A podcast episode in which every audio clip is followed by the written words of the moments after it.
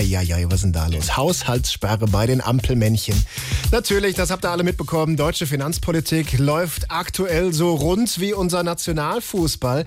Immerhin hat sich die Koalition jetzt zeitnah zum Krisengipfel getroffen. Also Leute, schönen Dank, dass ihr zu dieser Krisensitzung gekommen seid. Tagesordnungspunkt 1, meine Idee mit dem Buchungstrick war jetzt nur so semi-erfolgreich, womit wir schon bei Tagesordnungspunkt 2 wären. Wo kriegen wir jetzt schnell 60 Milliarden her? Vorschläge? Ja, Robert? Äh, diese 60 Milliarden, die sind ja nicht wirklich weg. Die haben ja jetzt nur aufgehört, für uns zur Verfügung zu stehen.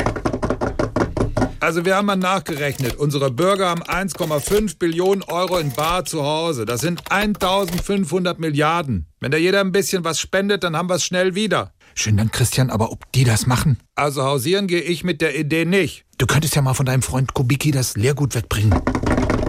Vielleicht sollten wir ja auch das mit der Zuckersteuer machen. Bringt bestimmt auch noch ein paar Milliarden. Jetzt lass doch mal die sinnvollen Ideen weg, Robert. Wenn ich hier dieses Sparschwein aufstelle und jedes Mal, wenn hier in der Koalition keine Einigkeit herrscht, äh, man 5 Euro reinwirft, dann kämen wir auch schnell voran. Robert, was willst du denn jetzt mit der Gitarre?